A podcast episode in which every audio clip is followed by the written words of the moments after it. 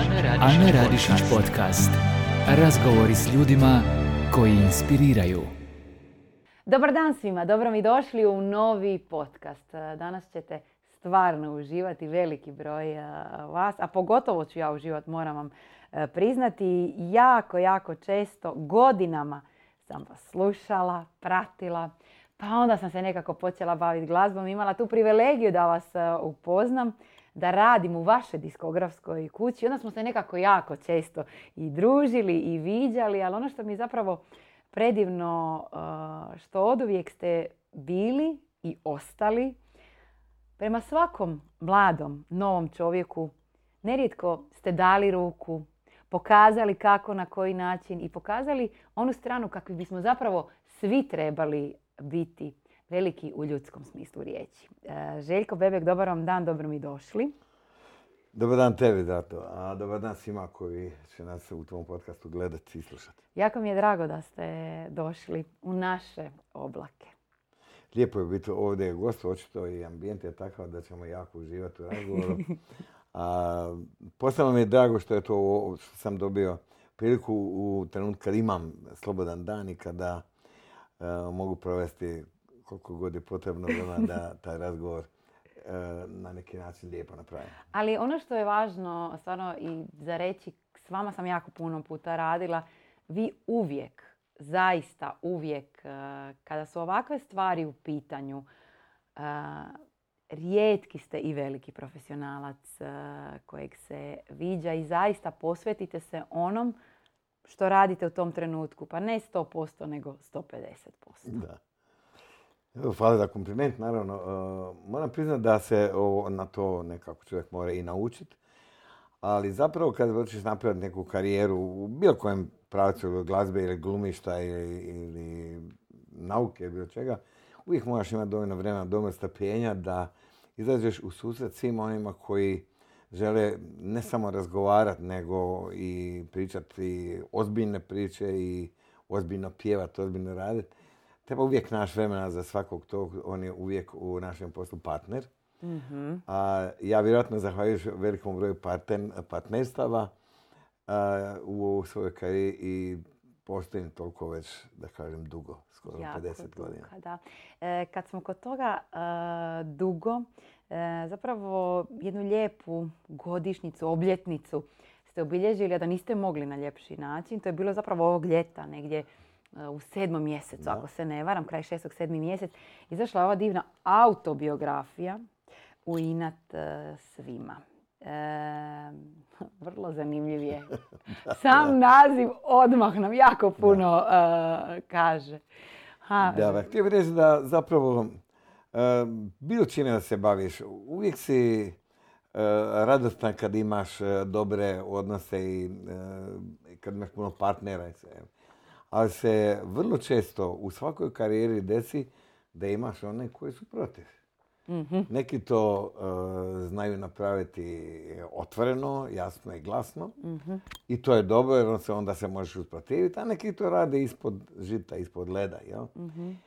I kad saberem koliko mi se puta u životu desilo da su bili više protiv nego za, onda e, mislim da sam zapravo ja svoju karijeru napravio nekako uz inad svima onima koji su mi na nekakav, bilo kakav način htjeli u, u nekim trenucima to pomutiti.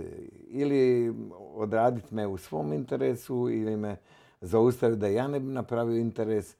A ja sam uvijek smatrao da je najveći interes poklonika glazbe ono što mu napravimo za vrijeme kada imamo svoje kreativne trenutke, kad uđemo u studiju, kad surađujemo sa svojim autorima, kada se dogovaramo na koji bi najljepši i najbolji način mogli prezentirati neku ideju koja je pala na pamet ili autorima mm teksta, glazbe, aranžerima, da bi zapravo publika na kraju uh, imala jedan svoj lijepi doživljaj, posebno u ova nova vremena, posebno rock'n'rolla, kada je vladala jedna hiperprodukcija i kada nika, e, ne se, sebi nisi smio dozvoliti nikakvu grešku. mm Dakle, ako izdaš album na kojem nema pjesma koje ljudi zavole, tu si izgubio svaki vlak, tu prestaje avantura, jel?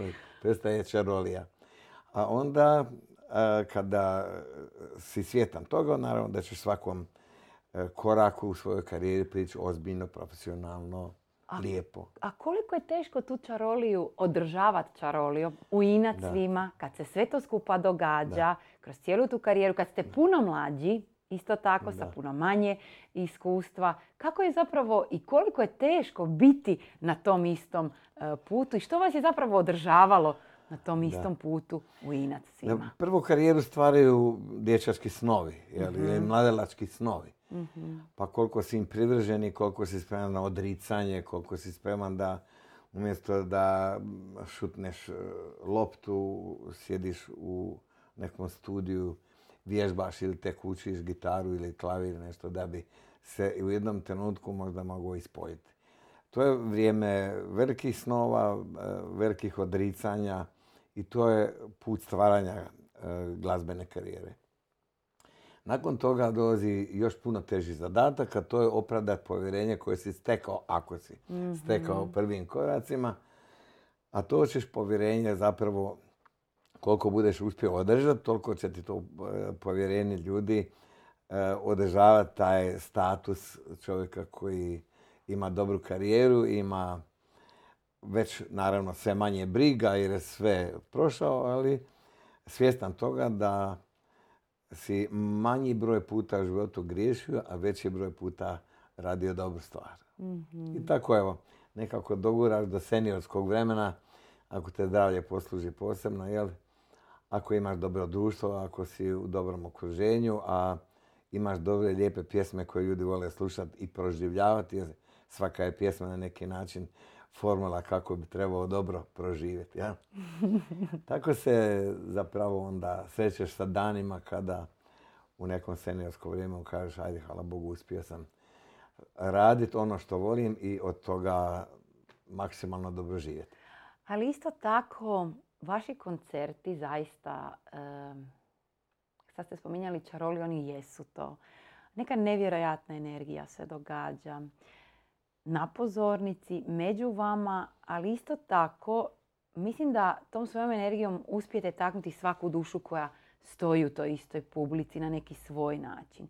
To je nešto što je vama dano. Ja vjerujem da ste toga svjesni, sigurno jeste Da, da, sigurno. i zahvalni na, na tome svemu. Ali nevjerojatno je da ta ista energija, vi kad stanete na pozornicu, imate e, u bendu e, članove benda koji su praktički godište vašeg sina, Je. otprilike. Ali ja imam osjećaj da vi zapravo svojom energijom ste još mlađi od svih njih zajedno. Ne ja, ne, ja sam zapravo njih inspirirao da, da u suradnji sa mnom na pozornici mogu dati sve od sebe ako to imaju u sebi. Mhm. Kako to prepoznate? To osjetite? E, Kako? To jednostavno, Mhm. kad smo se sreli, znao sam da ima ljudi koji su kroz moj band prošli. Mhm. Za posljednjih recimo 12 godina prošlo je desetak glazbenika i kao gitaristi, i kao klaviristi, kao bubnjari. Mhm. Dakle, puno je se mijenjalo.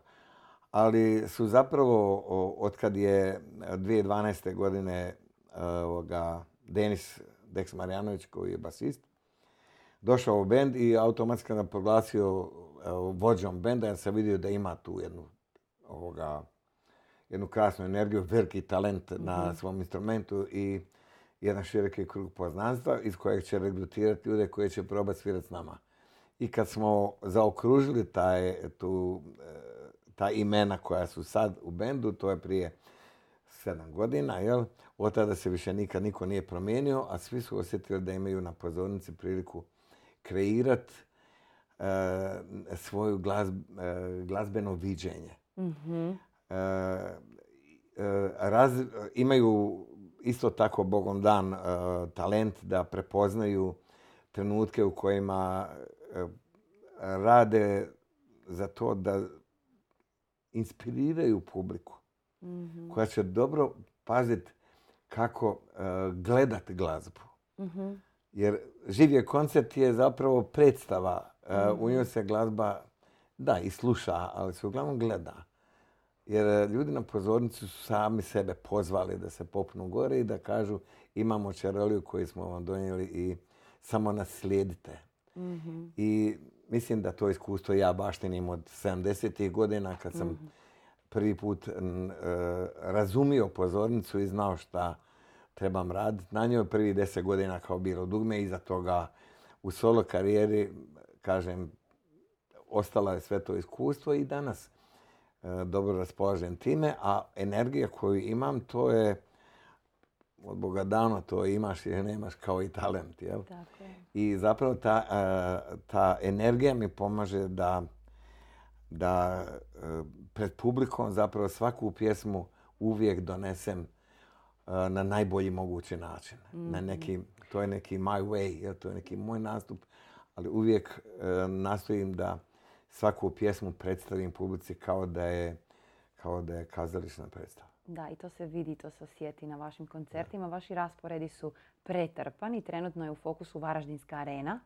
E, to je jedan od koncerata, imate gomilu koncerata sada. Ja sam evo sretna da smo vas uspjeli uopće sada a, uloviti Da. i da ste slobodni. E, danas e, vas se sluša ne samo u cijeloj lijepoj našoj, u cijeloj regiji, puno šire u cijelom svijetu. Zaista na vaše koncerte se jedva čeka e, doći. I Tu su pjesme koje su odgojile generacije i generacije. Pjesme koje su zapravo životni soundtrack mnogima e, od nas.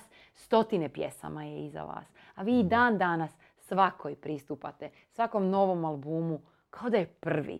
Evo, imala sam prilike svjedočiti, vidjeti jer sam zaista Da. srećom sudjelovala u tim stvaranjima i bila u diskografskoj kući e, gdje jeste i gdje zaista se jako puno e, radi. E, što je za vas Željko glazba i dan danas? Pa, na početku je to bila samo glazba, samo Mhm. u ono vrijeme djetinjstva kada sam bio opijen tonovima, Mhm. e, zvukovima, različitim zvukovima, izabirao koji, koji instrument mi je ljepše slušati od nekog drugog. Svirate ih nekoliko, Da, prostite što sam e, se da, ja nažalost nisam uživio u tako dobrim uvjetima u kojima bi sebi, u kojima bi neko mogao osigurati da idem u glazbenu školu, da imam klavir doma, da imam svog profesora, mentora i sve. Ja to nisam imao, nažalost. Bio sam potpuno samouk.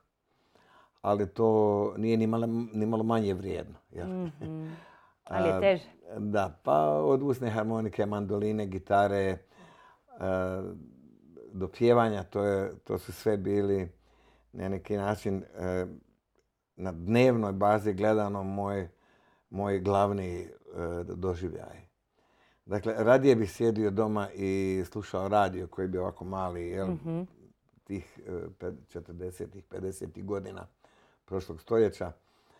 A Radije bih tada slušao radio program i na njemu birao hoću li naći neki radio na kojem će biti više onih zvukova koje ja volim, nego izaći napolje i igrat se. Pomenuo sam loptu, jel, volim ja loptu, ali uvijek mi je bilo važnije imati u svom srcu, u svojoj duši zapravo odjek instrumenta koji govore puno. Poslije su mi se naravno počeli sviđati boje glasova i tako sam birao one koje radije slušam ili one koje neću nikako slušati. Aha. Ali sve to je zapravo moja neka, neka moja životna škola koju sam prolazio i tek neđe u trećem desetljeću svog života sam zapravo bio spreman uh, donijeti nekako svoje viđenje pred publiku i to je trenutak kad sam zapravo počeo živjeti eh, život umjetnika, život čovjeka koji Aj, uživa svaku riječ koju mi je autor napisao, koji je radio tekst. I e, na nekim sam mjestima čitao o pokojnom pjesniku Dušku Trifunoviću koji je radio nekoliko pjesama za grupu Bio dugme, ali zapravo u svojoj biografiji koju je izdao negdje 2000. godine, možda 5-6 godina prije smrti, je opisao taj doživljaj kad me je sreo negdje, kad ga nisam poznavao i kad je napisao uh, ovoga, tekst šta bi dao da se na mom mjestu. I to nisam nikad znao prije. Ali sam evo nedavno saznao da je zapravo proživljavao preko mog lika, mog ponašanja prema svijetu kojeg sam sreo u prostoru gdje je on to svjedočio. Da imam to nešto što uh, imaju neki. Da. Za njega, jel, kao, kao velikog pjesnika, e, neki koji su na poseban način rođeni, odgajani, živjeli. Prekrasno. Recite mi, evo sad iskreno, jeste li ikad odlijepili i da li se to vama dogodilo ili kako ste ovako normalni, jednostavni, skromni, to stvarno mogu reći, Je se barem dogodilo u nekoj fazi vašeg sazrijevanja da ste bili, jer zaista, mislim, vi ste i u samostalnoj karijeri i u karijeri sa dugmetom, mislim, znamo šta je to bilo i kako je to izgledalo, kakve su to turneje bile koliko ste vi bili zapravo idol brojnima. Ja, na, možda na sreću, e, nisam u djetinstvu maštao o bogatstvu. E, ja sam maštao o tome da, da ću uh, imati razloga da se obratim svijetu i da me svijet ozbiljno sasluša. Vjerovatno sam u djetinstvu doživljavao i to sam pisao i u, i u autobiografiji te vrste priče doživljavaju puno samoće, puno razočarenja, puno mhm. toga što nosi poratno vrijeme, posebno nakon drugog rata. Jel? Pa situacija koja je vladala tu gdje smo rođeni u, ovoj regiji. Jel? I to su, moji su snovi bili svi vezani uz to da sam u glazbi i da preko glazbe surađujem sa svijetom. E, zato sam vjerovatno ostao uvijek maksimalno posvećen tome, maksimalno odgovoran tome. I E, nisam se razočaravao kad nisam zaradio planirani novac koji sam godišnje morao isplanirati od čega bi živio. Mhm. Kako bi uopće napredao kroz život. Mhm. Moraš se u nečem voziti, moraš platiti avionsku kartu, moraš platiti hotel. Račune. Račune platiti, Ali me to nije nikad zabrinjavalo. Uvijek sam s mama dobro, ima dovoljno. Kad dobro rasporedim, bit će u redu. Ali zašto ovo napominjem? Zato što da sam mašto o novcu i da mi se novac ostvario, mislim da bi cilj bio postignut i ja dalje zapravo ni u kakvoj karijeri ne, bi mogao biti iskren. Mhm. Ovako mislim da sam svaki put živio sa svojim filmom, sa svojim svijetom, jedva čekao kad ću dobiti dobru priču koju ću prevesti u lijepo rečeni tekst, zato sam se tružio da moja dikcija bude savršena, da niko ko sluša pjesmu ne može reći da nije razumio što sam rekao, jer sam to tako rekao da bi mi se bolje čulo A ili E u pjevanju. Ne, ja sam striktno izgovarao svaku riječ kako se ona izgovara i pri tome dodavao onaj, uh, onaj pjevački dio koji bi me markirao i kao pjevača. Yeah. I tu, tu je taj moj veliki užitak i zato nisam imao ni velika razočarenja. Tu tamo ako otkrijem nekoga ko mi je bio preblizu, a, a, a, pojave situacije na koje shvatim da nije smio biti nikako blizu. Jel? mm Pa je to stvaralo neka razočarenja. Jel, više nisu ni likovi bitni, više sam ja griješio koji nisam bio dovoljno oprezan, pa mhm. sam si tako priuštio neke budalaštine ali sam zaista ostao sa oba dvije noge na zemlji, s glavom, e, s zdravom i otud su sva moja putovanja uvijek e, prvenstveno lijepi doživljaj. Mhm. Bilo da idem na koncertnu turneju, bilo da biramo neko vrijeme kada supruga i ja odlazimo na svoje izlete u Veneciju, u Pariz, u, u London, mhm. u Lisabon. I to su te ljepote koje mi je ovaj e, način življenja pridonio, priuštio i kad kažem, e, kad me pitaju jer sam, smatram da sam sretan i da sam uspio u životu, onda kažem da. Možda zvuči neskromno, ali jesam sretan i jesam uspio u životu onoliko koliko u tom životu prepoznajem svoju sreću. Kako ste to lijepo rekli. Sad ste spomenuli Ružicu. Ona je uvijek tu. Ona je uvijek nekako, kako bih rekla, baš veliki, veliki oslanac. A i svima nama s druge strane, kad vas trebamo, onda Ružicu prvo zovemo i s njom se dogovaramo. Imate divnu Katarinu iz Zvonimira koji su dobili ime po vašim roditeljima. A negdje sam pročitala da vi niste mogli svog oca do 14. godine zbog političkih da, razloga, razloga, da. uopće, e, da je zapravo majka za vas. E, da, nisam ja ni znao da imam oca dok je tu 14 godina, ali nisam se usuđivao nikad pitati ni objašnjenje, ništa, mhm. ne bi ga ni dobio jer bi možda negdje izletio na ulici ili u školi pa bi onda zbog toga imali probleme i to. A to moja generacija zna, pa čak i oni mlađi od mene znaju da da je tako, iza te željezne zavise, ja sam je dobro osjećao, ja sam ja 45. godište. jel? Pa sam onda točno znao. Lako je bilo 70. godina pričati o sreći i zadovoljstvu o divnoj državi, pa početak 80. wow, krasno, jel? Ali nam je od polovine do kraja 80. i 90. pokazalo kolika je utopija sve to skupa bilo i koliko ja nimalo ne, ne iskrivljujem istinu kad pričam o svom djetinstvu. I em, tako, ti doživljaj kako su se nizali i redali, uloga glazbe u mom životu, pje- pjesme posebno, pa poezije, pa... e, puno sam čitao, ne samo što sam volio lektiru svoju školsku, možda i nisam, ali sam iz reda prema profesorima čitao, ali sam puno čitao do 25 ili 30 godine skoro. Mislim da sam pročitao sve što čovjek koji drži do svog obrazovanja mora pročitati. I to je isto jedan od načina kako možeš ispravno gledati na svijet i ispravno živjeti. jel? I sad da se vratimo na puta- pitanje e, imena kćeri i, i sina. Imam četvero djece i četvero unuka, ali Ružica ja imamo Zvonimira po mom tati i Katarinu po mami. Nažalost, nisu doživjeli vidjeti njih dvoje. Ali eto tako, to je jedna lijepa uspomena, lijepo sjećanje, posebno što me ta djeca oduševljavaju svakodnevno. E, I jedno i drugo su u glazbi. Katarina ne ambiciozno, ali zvone i ambiciozno. Je, je. Postavlja se kao neko koji je odlučio da me na neki način e, Prati. prati i zamijeni kad za to vrijeme dođe. Slažem se s njim. Ali zvone je i za pjevo. Sad ne samo da svira s vama, on je i za pjevo. Da. I podsjeća na vas. Podosta podsjeća na, da, po- podosta podsjeća, mislim, skoro da kažem u svemu, ima i narav vrlo sličnu i e, beskompromisno je u onome što, čega se dohvati, jel? Tako da je Rock Akademiju, kada je prvi put upisao bez da zna jedan akord, on je šest gita- godina gitare tamo završio, da kažem, kao najbolji u klasi, jel? A, da i ne znam, upisuje paralelno i klavir, tako da on svira i klavir, uz to pjeva, to znam, to sam morao znat. Ali ono najljepše od svega, e, jako je dobre naravi, jako je druželjubiv i mislim da ga dečki, iako su duplo stariji od njega dečki u bendu, jako vole zbog to otvorenosti. Prema vjerojatno ima malo ove generacijske razlika.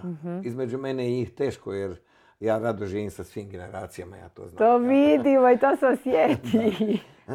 Ali oni su vjerojatno malo e, različitih e, ovoga, svjetonazora, pogleda na, na glazbeno polje, na pozornicu.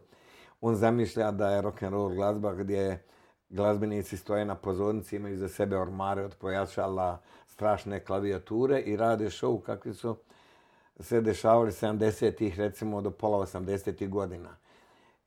Neki je ovoga, e, novinar napisao negdje da, da je zalutao u, u, ovoga, u retro vrijeme, jel? da je u retro skroz, ali on ima dobar izričaj i vjerujem da nikad neće e, biti suvišni glazbenici kao što je Zvone koji zaista svira sve.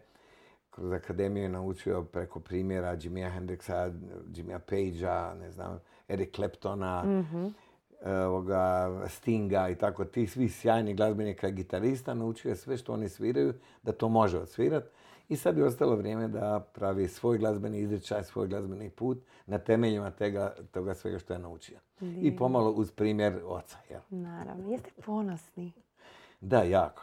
Jako sam ponosan i sretan zapravo što, što mi se eto u životu i ta, e, ta lijepa stvar da e, u starijim godinama postaješ ponovo otac, jel, kad su se ražili Zvone i Katarina. Imam dovoljno vremena da doživim e, jedan njihov sretni razvoj, sretni rast. I mislim da u tome Ružica ima puno važnosti obzirom da je imala strpljenja da istovremeno prati muža, a da i čuva djecu. Da. A koliko je teško, sad mi recite ovako iskreno, koliko je teško pratiti život glazbenika? to mora da je, to mora da je strašno. To ne smijem ni pomisliti. Zato što kod glazbenika, ali evo, ja moram reći, ne samo kod glazbenika, kod svakog umjetnika. Njegov život za njega je najvažnija stvar. Bez tog ega kojeg imamo, svi mi koji se želimo nečim dodatnim baviti. Pa dobro, i kad ekonomiju završiš, hoćeš biti sjajan ekonomist. A bit ćeš ako imaš dovoljno jak ego. Ja. A kod glazbenika, glumaca i tako, kod nas je ego puno, puno jači. Nama su te stvari puno važnije. I recimo, eh, nećemo se nikad posvaditi, ali ako ću išta zamjeriti, onda neću zato što ručak nije dovoljno slan ili papren. Da li ga uopće ima ili nema, to uopće ne smeta. A- Ako ja slušam glazbu, nemoj me prekinuti. Ne postoji pitanje koje je važnije od tog trenutka. I to je uvijek tako. Tako to biva. Ja. Ego, važno pitanje.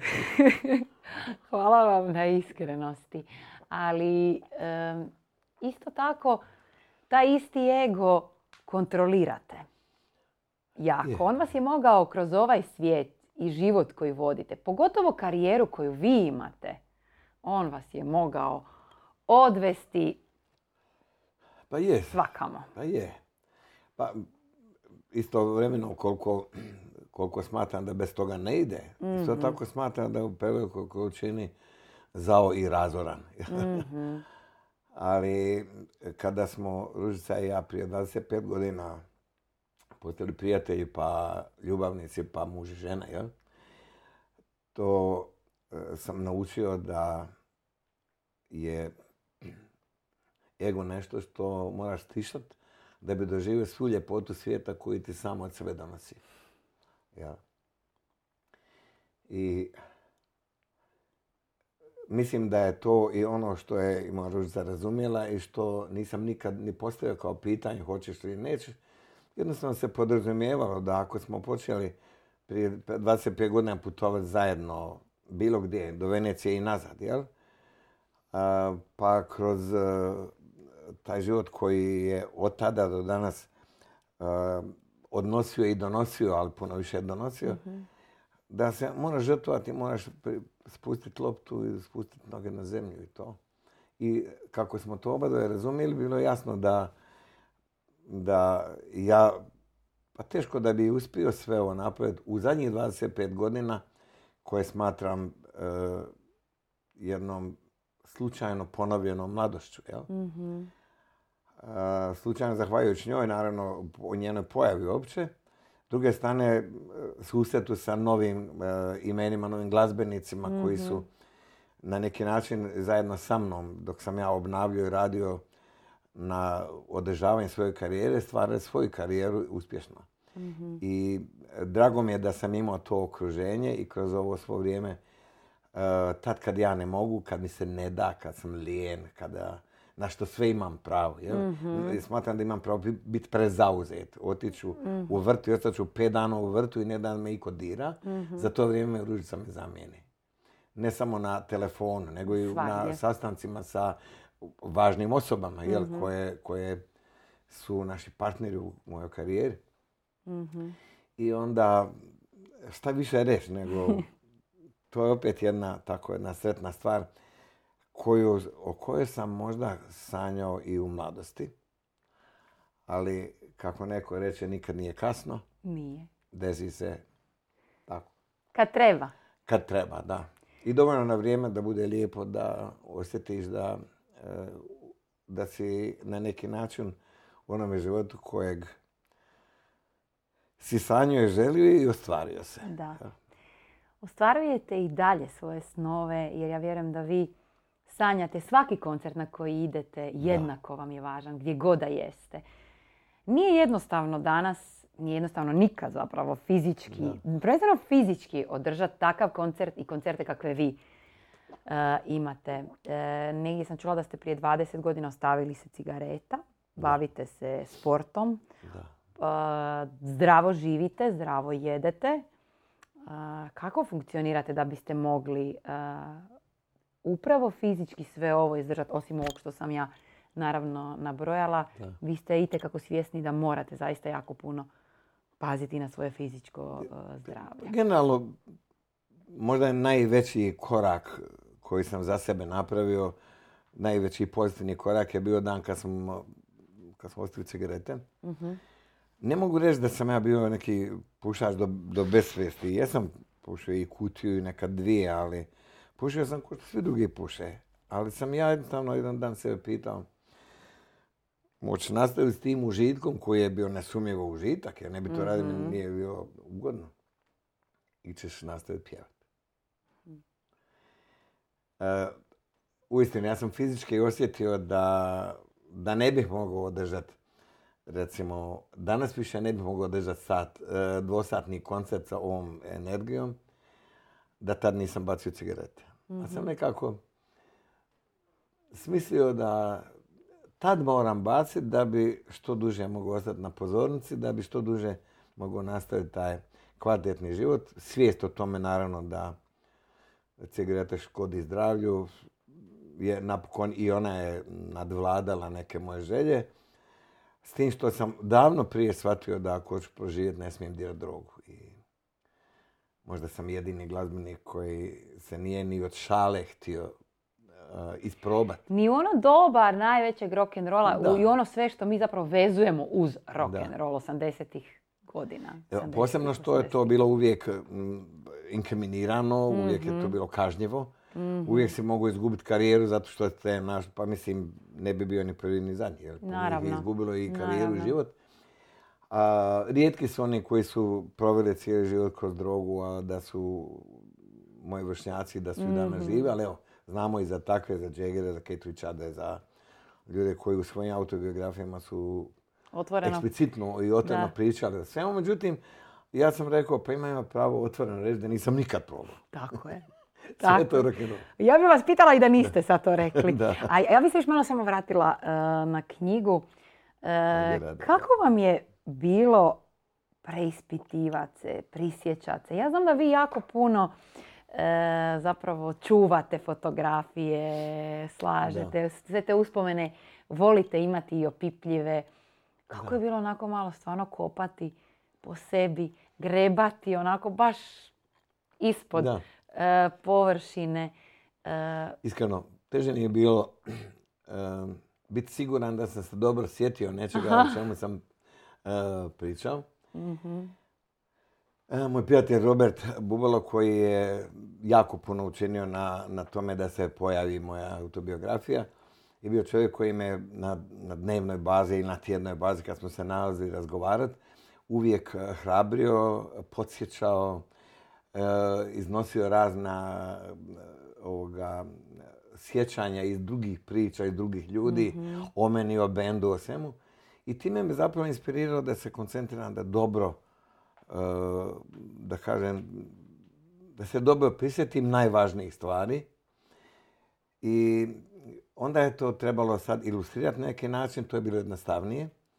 Obzirom da sam vrlo uredno držim svoje ovoga, albume, fotoalbume, ne samo ove na kompu, od kako Nego i imam na kompu. Ja zaista imam puno albuma. To smo Ružice i ja uređivali još tek kad smo se upoznali, kad smo se počeli prvi put fotografirati. Ovoga, uređivali smo svoje albume, on se zaista stoje krasno uređen i bilo je lako onda odabirati. Da pače, puno je teže bilo Žarku u Večernjaku odabrati od ponuđenih slika, odabrati šta je sad njemu bitno, da, što će dobro ilustrirati knjigu. Ja?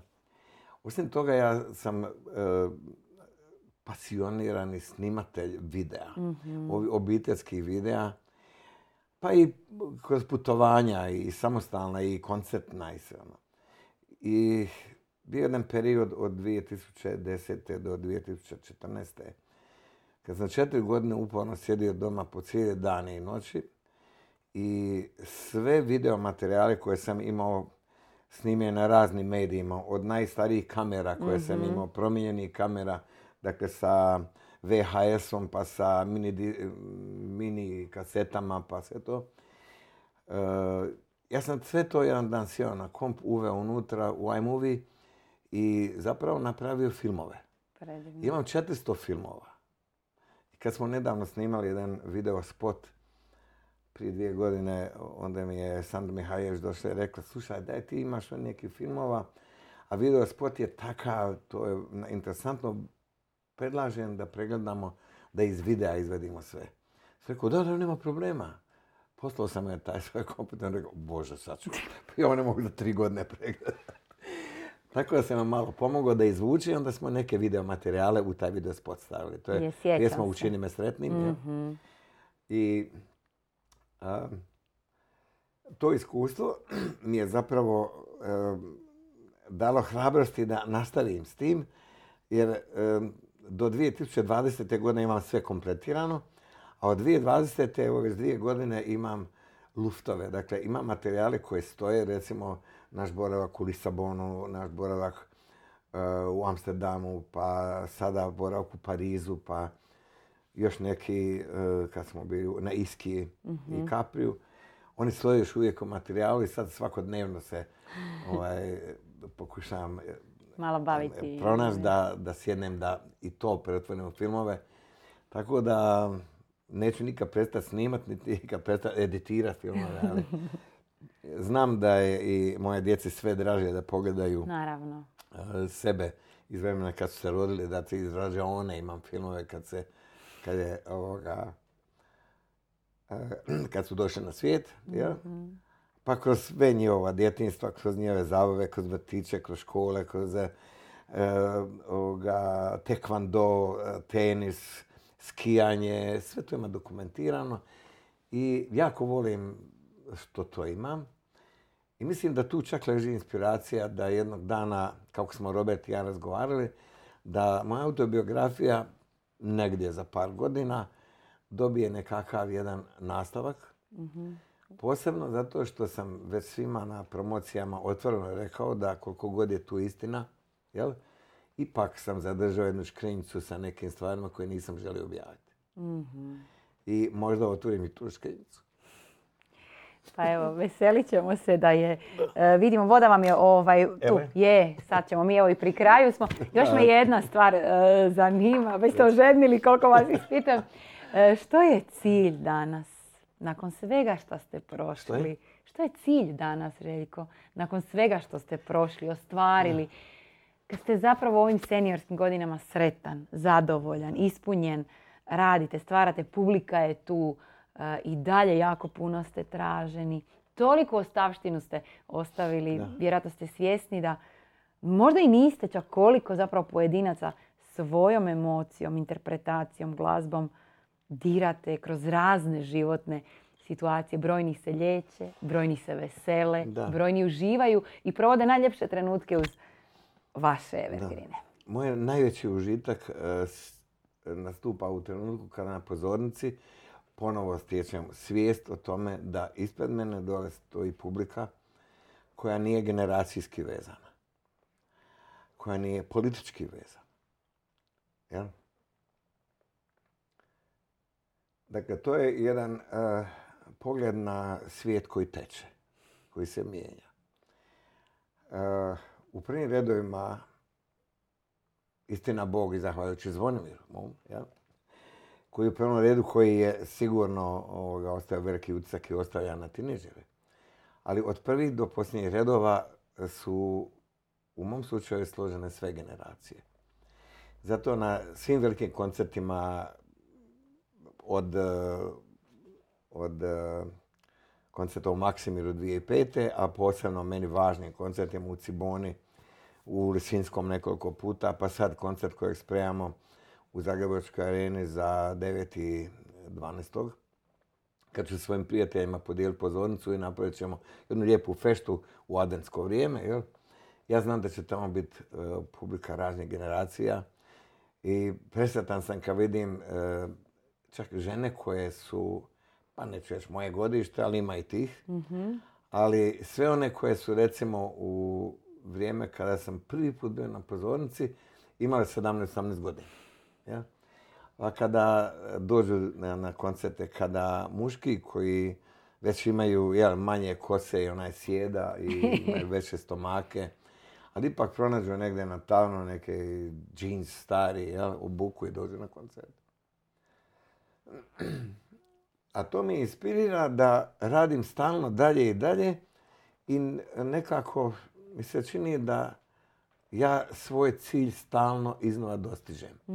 Kad god se popne na koncert, kao da sam prvi put na koncertu. Kako je to predivno. A, tako isto sa osmijehom i sa srećom silazim sa koncerta, jer ostajem svjestan toga da smo napravili prekrasnu zabavu, a, prekrasan a, doživljaj, a, jedan zajednički doživljaj. Pa čim siđem s koncerta i popi jedan Jack Daniels, onda kažem, e, dečki, ajmo napraviti jedan naš interni sastanak, jedan, e, da samo prečešljamo ovaj koncert, jer svima bio na, da kažem, svaka pjesma na svom mjestu, svaki ton na svom mjestu, da bismo idući put možda uradili to, to, to i to. I svaki put to radite. I upravo živimo, ja sam možda podučio moje dečke da ako si u glazbi, onda živiš to stalno. U glazbi se ne može živjeti jedan put tjedno, jedan put mjesečno i to. Violinist koji ne svira svaki dan zahrđa, klavirist, nema šansi da bi isto odsvirao ako tjedan dana napravi pauzu. Pjevač mora svaki dan nešto zapjevati. Ja. Zvone ja imamo, sad već imamo dva studija u kojima se dnevno bavimo glazbom, u kojima dnevno pjevamo, dnevno sviramo i e, mislim da ako je to, a bio je to moj cilj, smatram ga dostignutim ili ciljem kojeg stalno dostižemo. Hvala vam. Hvala vam uh, što ste sve ovo podijelili uh, s nama. Uh, Hvala vam što vas imamo u inat svima. Ovoliko godina i što uživamo uz uh, vaše pjesme, uz, vaš, uz vašu interpretaciju. Uh, imat ćete prilike slušati Željka Bebeka i Ben zaista uh, ovih dana i mjeseci jako puno. Najbliže je naravno Varaždinska arena nama iz Zagreba, ali bit ćete vi i puno, puno šire i dalje. I Nova godina ste u Mostaru. Hoću, hoću pozd- da, da, hoću Aha. svakako pozdraviti sve one koji će nas e, pogledati i poslušati da najaktivniji mjesec u ovoj godini, a prvog četvrtog smo krenuli na put nakon što je Mhm. e, vlada proglasila da na neki, na neki način pandemiju Da. zaboravimo ostavimo iza sebe.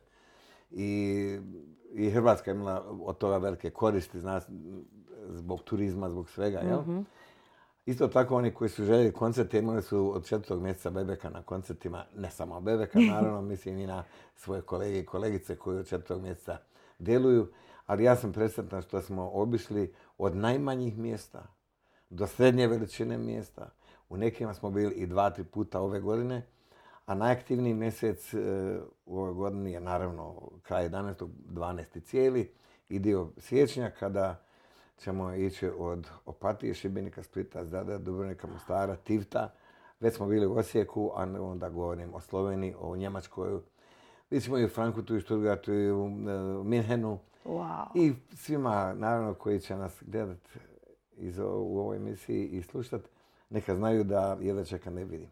A mi to znamo. I oni to svi znaju. Hvala vam puno još jednom. Hvala i tebi, puno, puno. Dragi moji, to je sve od nas za danas iz naših e, oblaka. E, priuštite si ovu divnu biografiju, pratite nas, gledajte, lajkajte, šerajte, subscribeajte se, a mi se vidimo Ako u emisiji hoćete ozbiljno pogledati, onda si dodajte poslušati i priču Mali oblak ljubavi. Hvala vam, sve ste rekli. Vidimo se i čujemo se. Pozdrav svima. Ana Radišić podcast. Razgovori s ljudima koji inspiriraju.